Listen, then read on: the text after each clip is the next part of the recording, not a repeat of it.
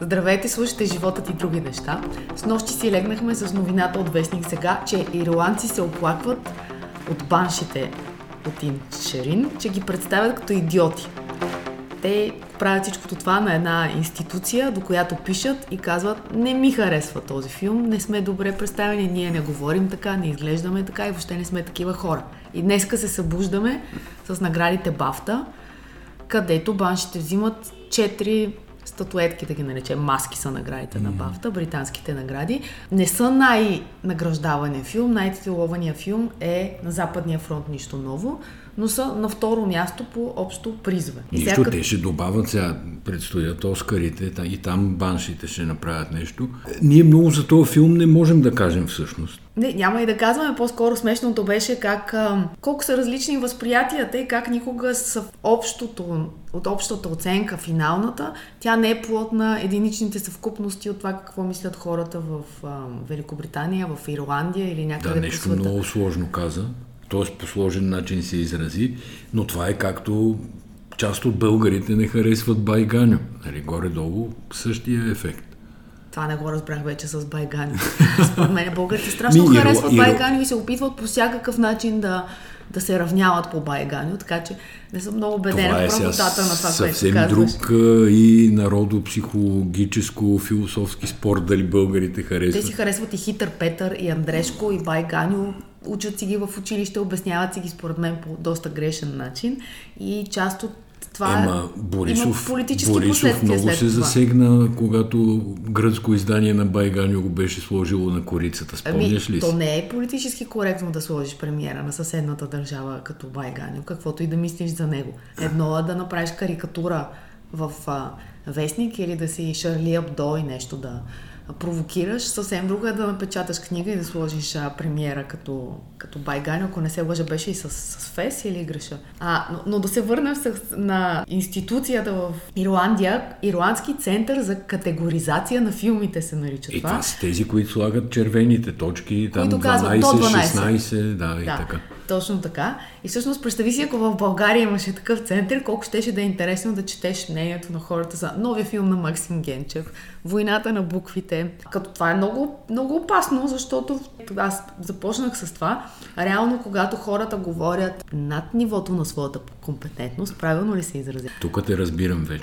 Се раждат чудовища. Те, тази институция в Ирландия казва, че забележките, които хората имат към този филм, не подлежат на категоризация, не влизат в схемата и същото ще е и за Максим Генчев и за буквите и подобно. Тоест забележките, които бихме могли да имат. Нали, ти знаеш, категоризациите са насилие, секс, самоубийство, дрога Голота, цинични и така думи. Нататък. Но то по тая класация трябва да всичко да е над 18, а в Штатите може би над 21 понеже там не могат да пият бира преди 21, но могат да гледат а, както и да е, нещо взех да звуча като, след малко ще като член на БСП. Референдум за да. джендаризма след малко ще Като поискаш. член на БСП. Усещам, между другото. Ама, аз си мислех, че има това такава тема. Аз си мислех, че това е, това е майтап, че е нещо като и така нататък. Разбираш да. ли, че е някаква екзоти. Mm-hmm. А този оказва съвсем сериозна работа. Те си БСП имам предвид. Да.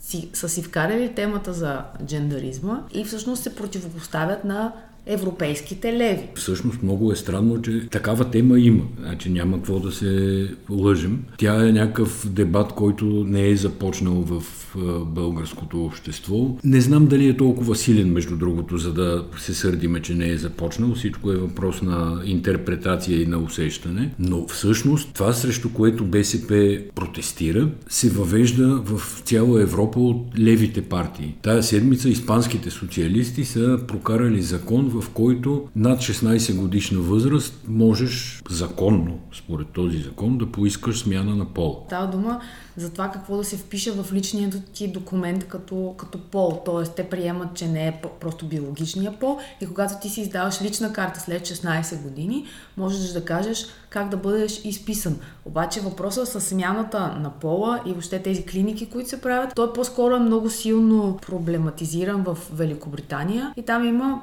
много медицински спорове относно това, може ли човек, който още не е, извър... не е завършил развитието му юно... в юношеска възраст, да взима крайни решения, като се смята, че медици и много психотерапевти доказват, че юношеството, и мисля, че няма спор по това, е време, в което хората взимат крайни решения, след, кои... след години обаче, когато пораснат, те с същата категоричност се отказват от тези крайни решения. И има много примери в практиката на, на лекари, психотерапевти, които казват, че деца, които се определят като хомосексуални, след това имат хетеросексуални успешни и щастливи връзки. Тоест, че умственото развитие, емоционалното, хормоналното, а, незавършеното развитие дори на, на мозъка а, са предпоставка да не могат да се взимат такива крайни решения. Това е, всъщност това е темата. Обаче Георги Свиленски, така. той не разсъждава така. Той е участвал тук събота, неделя, няма значение кога, по телевизиите и според, не, според него знаеше в какво се изразява джендаризма. Нещо имаше с картинки по туалетните. Дали на де, да, имало някакви визуализации в учебници, където имало туалетна с мъжки, знак за мъжка туалетна, знак за дамска туалетна и знак за унисекс да, туалетна. И а след на, това на имало... много елементарно и битово ниво, защото... Имало едно момченце, което било от единия му крак бил в пола, а, а другия в кръчъл. Да, баща си брат пита, ако дойде на позитално 20. С пола какво ще стане? То на Свиленски не му е лесно тия дни, защото трябва на много фронтове да се бори, включително сумът и народ напусна БСП и предполагам, че дефицита на говорители е много силен там. Няма кой да излезе да защити някакви каузи, ако изобщо те имат каузи доколкото виждам, всъщност по-скоро се адаптират, както те си мислят по теми, които смятат, че ще им донесат някакъв успех в предизборната борба. Между другото, нещо смешно да ти разкажа от неделя, когато имаше среща с симпатизанти, да го наречем на Продължаваме промяната и Демократична България. По-официално от просто среща, по-скоро приличаше на откриване на кампания, въпреки че чисто законово в момента да, не е периода за официално 15 откриване. на дена преди. Та смешното е, че Явор Божанков излиза на сцената и овациите са три пъти по-големи, отколкото на предишните говорители, които са си лидерите на формациите, участващи в коалицията. Е, да, не, това е едно от нещата, които имах предвид, защото БСП уволниха Божанков, който спокойно можеше да... Да стане лице на джендаризма. Да стане, не, лице като модерен човек с леви разбирания. Точно това имах предвид и аз, да, да, да са някакви нови политики, т.е. те да диверсифицират посланията си, да имат едни за пенсионерите, едни за комунистите, ако щеш, но те със сигурност трябва да имат и за млади хора, като които да, Божанков а, а можеше Божанков да представлява. беше прият с а, така много радушно от а, симпатизантите на Продължаваме промяната и Демократична България. С овации беше посрещнат и със сигурност неговото присъединяване към тая формация ще е от полза Еми, то това е нещо за изборите интересно, от което не знам доколко си го мерят политическите формации и това е кой техен член или говорител им носи гласове, защото реално някой носи. То не е едно са идеологии и, позициониране в политическия спектър, но истината е, че лицата правят партиите.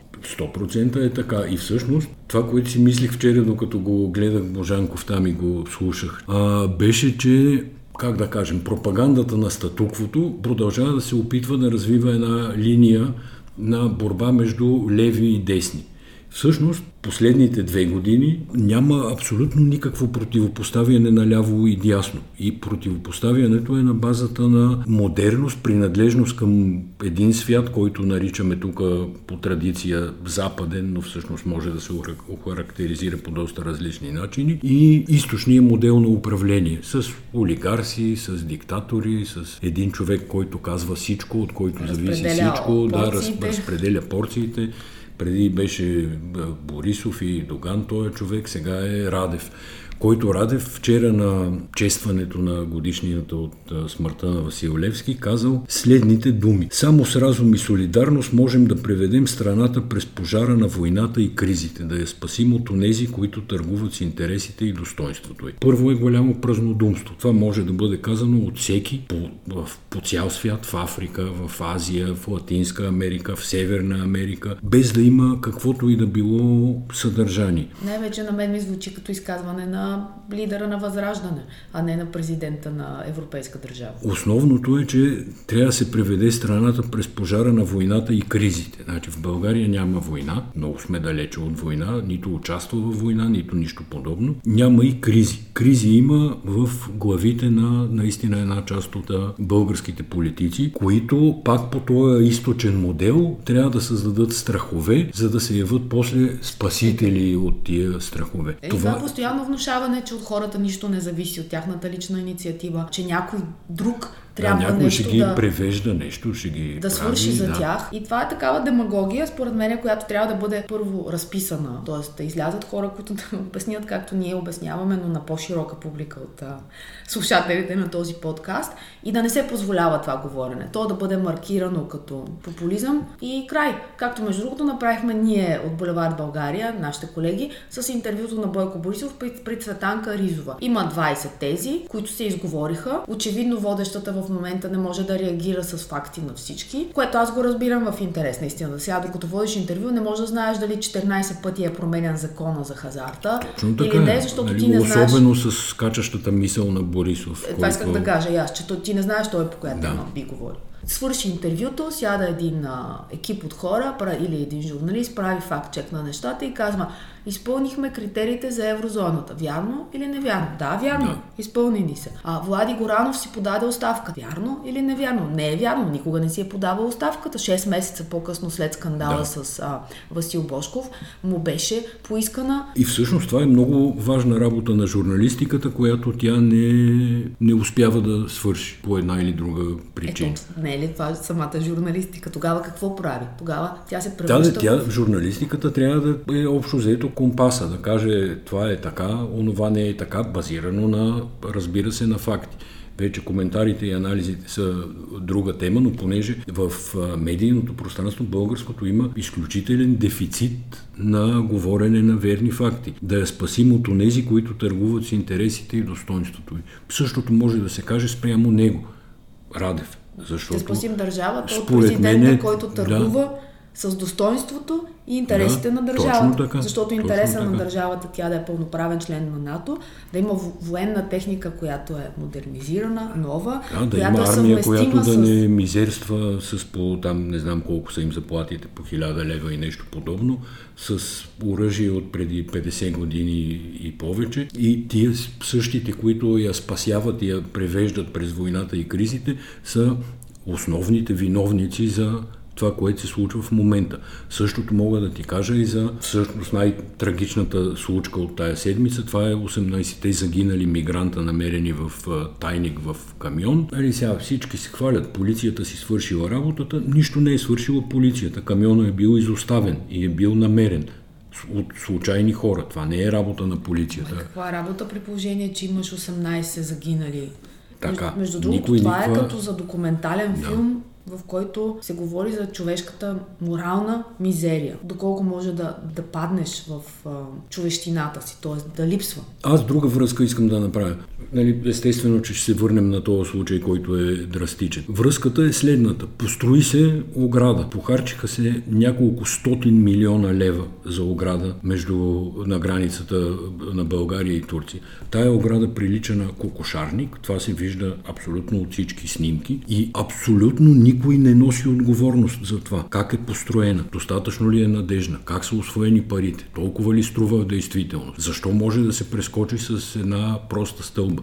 Не само, че никой не носи отговорност, а никой изобщо не съм чул да поставя въпроса за отговорността за построяването на тая ограда. И това е всъщност пожара, през който някакви политици трябва да ни преведат. А но ти ако искаш да се говори институционално за този казус, в който Нека да кажем и фактите. Има тайник в бус, в който са натъпкани 52 души. Сега визуализирай 52 души, какво означава, колко хора са. Те са се задушили от газовете на този камион, като тайника той е проектиран за 30 човека. Тоест някой от алчност и и желание да вземе още 7000 евро на човек, колкото е струвал превоза в тайника, тъпче хората. И има арестуван, който служи тук Това е нали, държавата, това е съдебната система. Той е излежавал присъда за трафик на хора, задържане два пъти за нелегален трафик. Излежава е след споразумение 5 месеца само, след което е хванат втори път. Интересно за какво се е споразумял. Втори път е хванат и тогава пак излежава си присъдата от 5 месеца, хванат е втори път и тогава прокуратурата изтегля документите му от съдебна охрана и така е отменено изтърпяването на второто му наказание. Сега, тук няма какво да си говорим. Такъв мащабен трафик на хора не може да се извърши без участието на държавни институции, на служители на държавни институции. Айде, едва ли е на, на национално и на държавно ниво това нещо. Но без участието на хора от полицията, това нещо не е възможно да се случва в такива мащаби, в такива обеми и толкова често. И всъщност, ако тия хора не се бяха задушили, какво щеше да стане?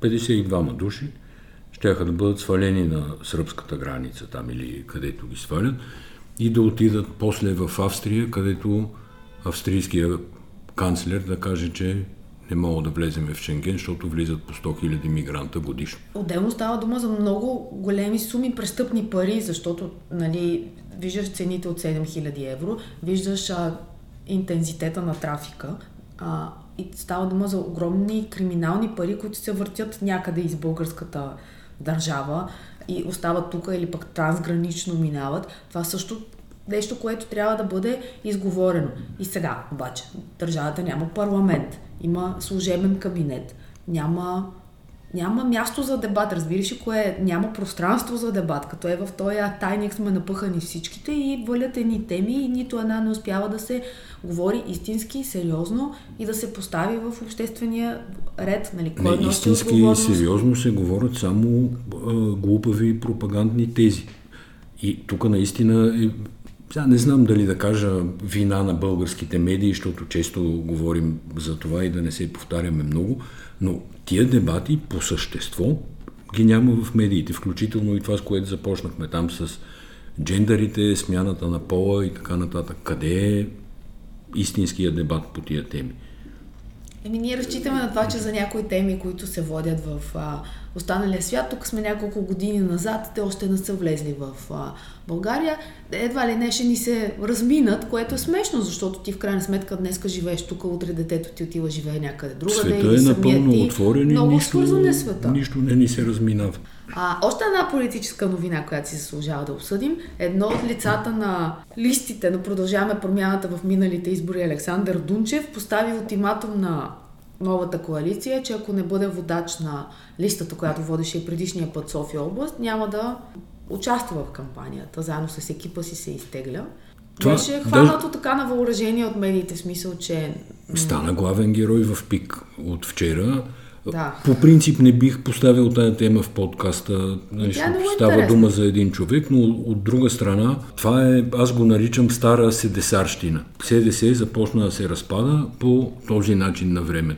И сега, този конкретен човек, аз имах някакво уважение към него, заради каузите, зад които застава и страстта, с която ги отстоява. Но това, което видях вчера, ако не е чиста глупост, ми се вижда доста преднамерено нали, да излезеш 10 дена преди началото на предизборната кампания и да обвиняваш в задколисие нещо, което е абсолютно адекватна партийна дейност. Даже не само партийна, всяка група хора, които се събират за нещо, независимо за какво, те разговарят и правят договор. Обаче има нещо друго. Аз още го уважавам, защото той е човек, който бори дърваната мафия, най-общо казано, с а, публичност.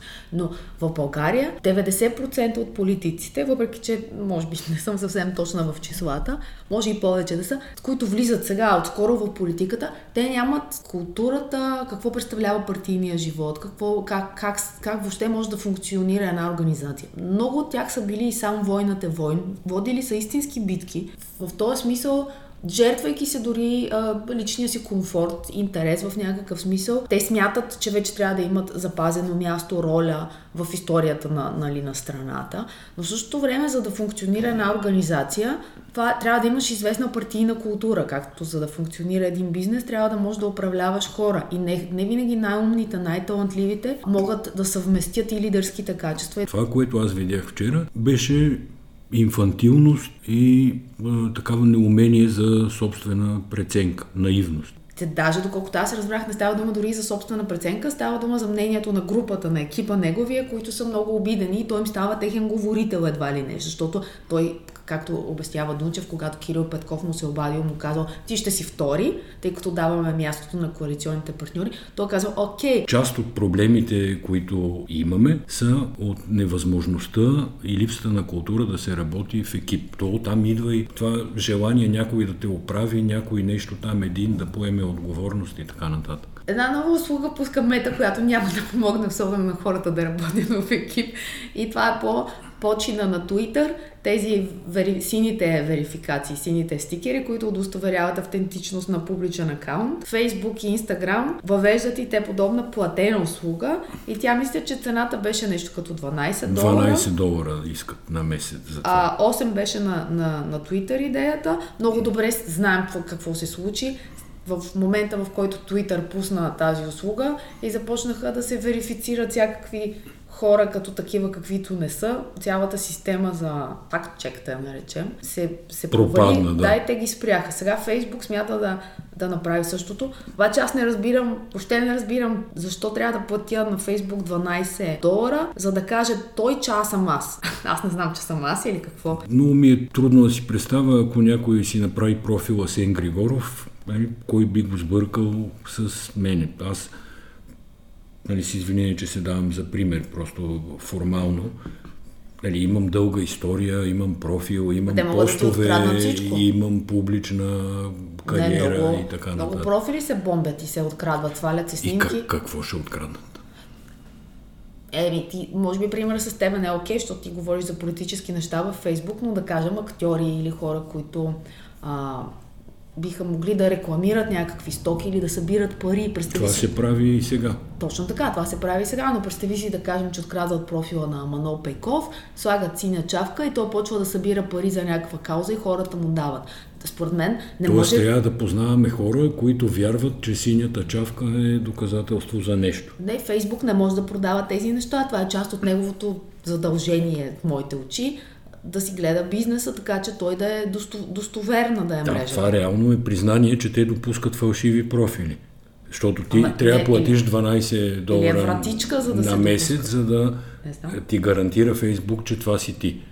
Иначе, ако не си ги платил, това може да е всеки, който да си е направил фалшив профил. Отделно да не говорим, че когато ти правиш някакъв бизнес с Фейсбук, той вече ти има личната карта, банковата сметка, за да минеш много стъпки в а, тази социална мрежа. Много често трябва да се верифицираш по този начин, който а, по Ми... всякакви GDPR и тук на Европейския съюз, а, тотално не е окей, но въпреки това ние го правим, защото това е единствения Аз начин да работиш. Сега започвам да си мисля, че всъщност би трябвало задължително Фейсбук и всяка социална мрежа, преди да ти даде достъп до профил, да ти поиска такава верификация. Ама той не така е. много лесно кой, кой ще... контролира Фейсбук и въпроса тогава, защото това не е държавна институция, която все пак ролята на държавата, тя е да, нали, да, Фейсбук, да за да те верифицира, неща. не знам за Twitter, но Фейсбук, за да те верифицира, ти иска копие от личната карта, да качиш като снимка личната си карта. Но това е само в проблемни ситуации. Така, обаче ако това е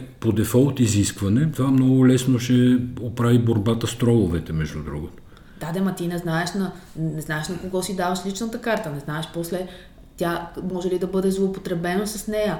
Крайна Това е сметка, е друга тема. само Въпросът на, е, на, на, да. на, на, на, на институции, които са контролирани от държавата или има друга форма на контрол, можеш да го даваш. В случая във Фейсбук има постоянно глоби за, за, за различни неща, които са свързани с престъп, престъпване границите на, на правомощията им или не знам, не ми се струва окей да си даваш личната карта на Фейсбук, въпреки че аз съм си я дала, но не ми, не ми е приятно. не се чувствам добре от този факт. А между другото за фалшивите профили не знам дали проследи това голямо разследване, което беше на, на 30 медии, Guardian Spiegel, а, френски медии имаше за една израелска компания, да, да. в коя, която всъщност предлага такъв сервис. Тя има собствена система, която успява да прави фалшиви профили, които обаче са много достоверни като история. И те са участвали в най-различни избори. А, включително, между другото, освен там третия свят, така наречения африкански държави, са участвали в... И споменаваше се Гърция, споменаваше се и Украина. И в презентацията, която те дават на журналистите, които се представят за клиенти, има 27 успешни кампании, то общо 33. И, и цялата логика е била, правят се профили, които приличат на истински. Тези госпожи в България с мушкатотата и рецептите за баница, иконите и розите с а, мъдрости за късмет, здраве и благоденствие. И през тях се очерня всъщност противника, т.е. вече не говорим за това ти да направиш имидж на един да, кандидат. Да кажем, че това е фирма, която се занимава всъщност с избори. Ами аз смятам, да, че те могат да се занимават с каквото е необходимо за промяна на обществените мнения, да кажем референдуми, да се върнем на джендаризма. Не просто избори, а всякакви форми на, на, на обществено участие. И това, което на мен ми направи впечатление, е, че те до такава степен са овладяли този бизнес, че някои от профилите, които са фалшиви, но достоверни за, за платформите, са имали биткоин портфели, имали са регистрации в Airbnb, имали са кредитни карти закачени към. Да, това е за да ако тръгне някой да проверява, профила да изглежда максимално автентичен. И сега това тук е голям въпрос. Колко е законно, колко е редно, то, че не е не отговаря на морала и че представлява по същество манипулация, е факт. Еми, те разчитат на това, че всъщност не е нелегално да правиш фалшиви профили. Оттам нататък обаче в това разследване на журналистите ставаше въпрос, че има много често пробивания на, да кажем, на, на Телеграм, от, как се казва, чат да, услугата. Платформа. Да, и те пращат от твое име, да кажем, изпращат някакви съобщения, които да те злепоставят или нещо подобно. Имаше случай за един политик, който се явява на избори и те, взимайки му а, телефона, не знам точно какви лични данни му бяха откраднали, но най-кофтито, което бяха направили беше, че те му организират постановка, в която му изпращат някаква секс играчка на адреса домашния и му правят семейен проблем. Тоест, това минава въобще границите на политическото и на, на конкуренция или нещо подобно. Това си е вече... Да, да, то си става вече криминална история.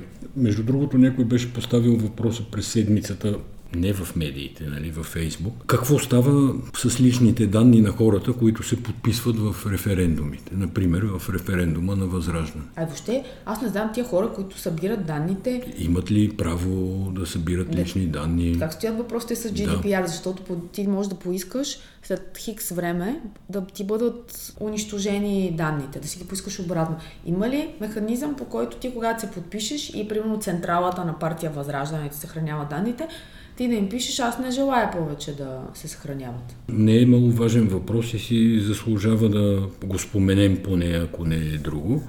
Иначе референдума сега малко ще умре, защото Няма България се отказа да поиска, да поиска така наречения конвергентен доклад. Тоест на 1 януари 24 няма да пазаруваме в евро. А това е защото финансовия министр е отказал да иска този доклад, а той се разбра по-късно. Тя е отказала, защото е била посъветвана да откаже. Защо е била посъветвана? Защото има два основни критерия, по които има несъответствие. Това е инфлацията, за която всички знаем, че щеше да се направи компромис. Имаше компромис с Харватска, когато имаше двуцифрена инфлация. И второто е въпросния законопроект, който не стана закон, благодарение на ГЕРБ и на ДПС и на БСП, който засягаше под една или друга форма бизнеса на Алексей Петров. Но пък разбрахме, че Алексей Петров е бил много добра барета и лично е обезоръжил на Централна гара някакъв човек, каза ни го Бойко Борисов в интервю Супер, обаче точно това е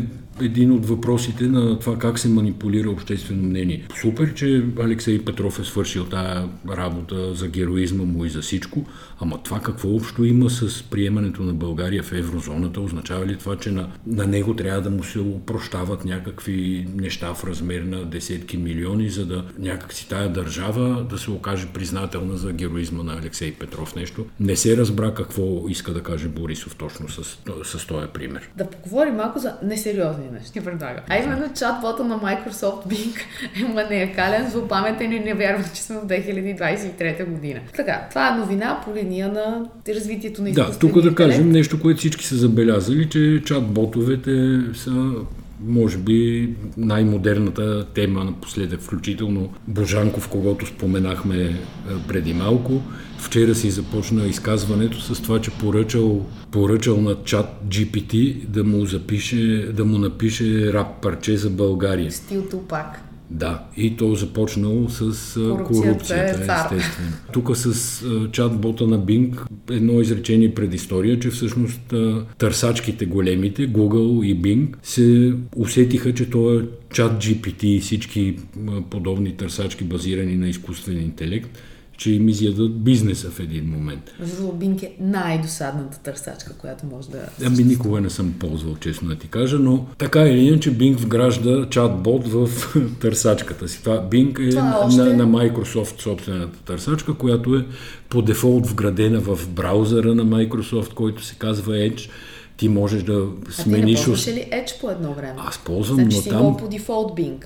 Така, ама по един много сложен начин Ето, можеш казах, да смениш Bing по дефолт с Google. И понеже наистина Bing не е толкова добра търсачка, колкото е Google, когато реша да ползвам Edge, аз отивам, правя тия около 47 клика в различни менюта, под менюта, зад менюта и така нататък и си сменявам търсачката по дефолт. Не е никак лесно и е скрито доста дълбоко, но то това стана благодарение на изискване всъщност на Европейската комисия преди няколко години, за да, дали, която каза, че нямат право да фиксират една търсачка в браузър. В един браузър, да. да. да те... Сега трябва да, оправдаве, да оправдаем чатбота на Bing, че то още е в тестов период. И всичките тези новини от хора, които го тестват и той се държи леко, меко казано, неприлично с тях. Плюс ще ги лъжа коя година и спори, че сме 2022 година и че аватар, новия аватар още не е излязъл, защото сме 2022 да. година.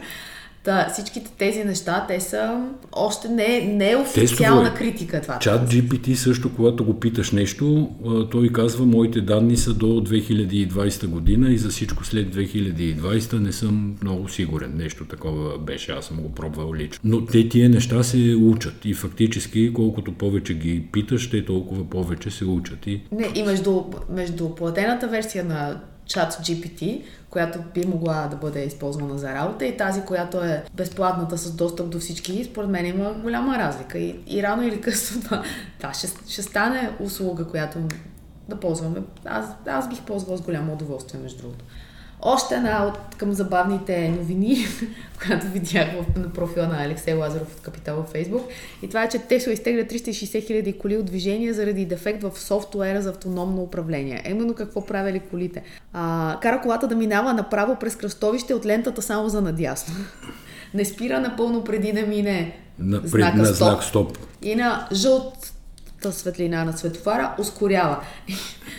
това, това звучи като класическо българско Звучи като шофиране. естествено, нищо, нищо такова не ни е чуждо на нас. Въпреки, че искам да ти кажа, че когато бяхме преди три седмици във Франция, там нали, шофьорите на, на таксита, на Uber са а, напрегнати хора цял ден в това грандиозно парижко движение.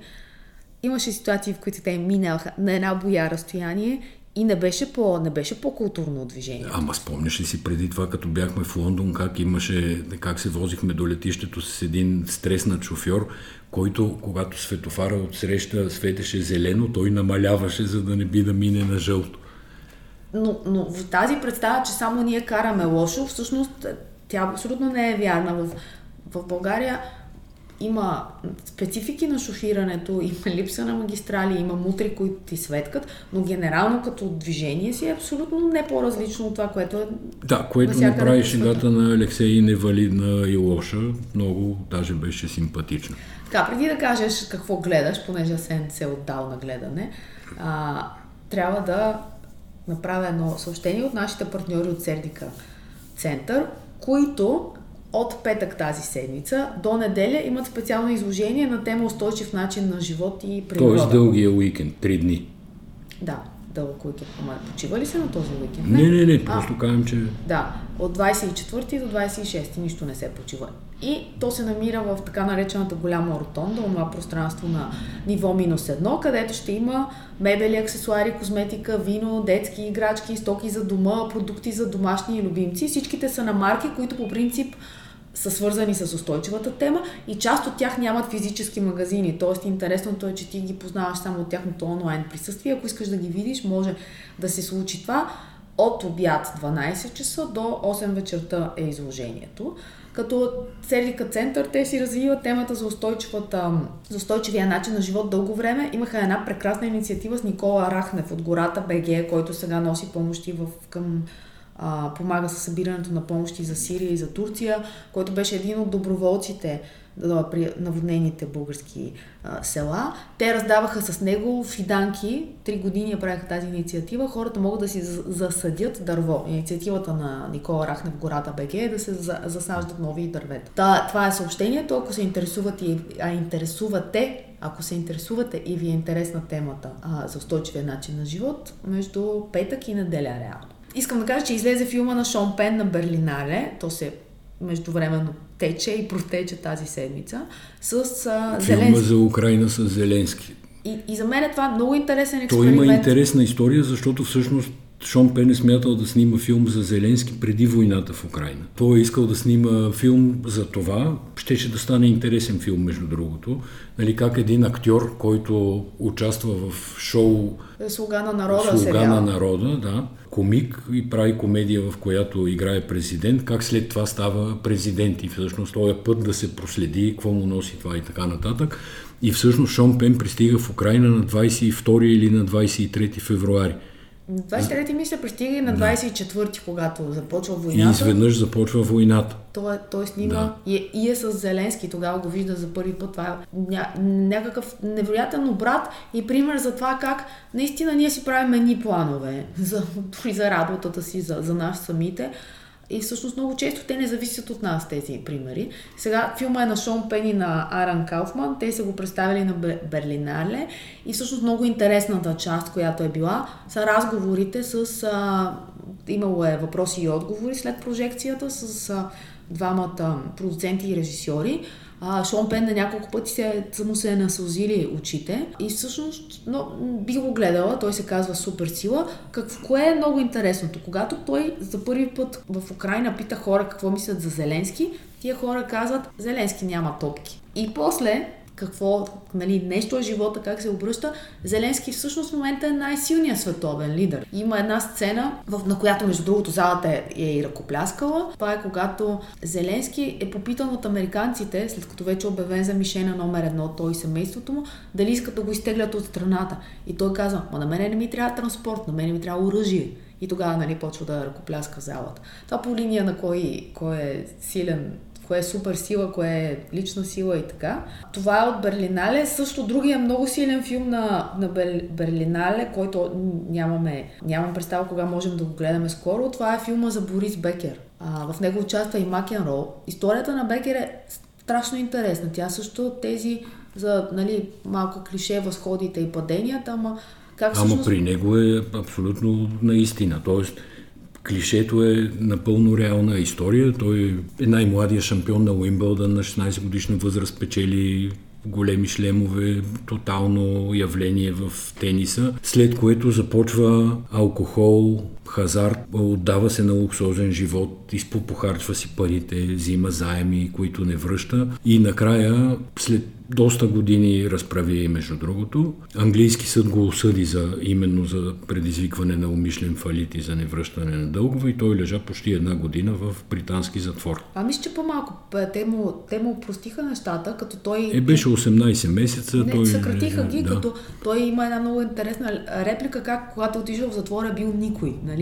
И, и то, това за такъв човек е необяснимо, нали? как може да му се случи. Доколкото знам филма, е, трябва да тръгне по Apple Plus съвсем скоро, но, но наистина не знам, не знам подробности. Не, е, не е тенис. Вчера му четох едно изказване. Той казва, че тия месеци в затвора са му помогнали за това, за да спи спокойно и да се чувства чист пред себе си и пред съвестта си.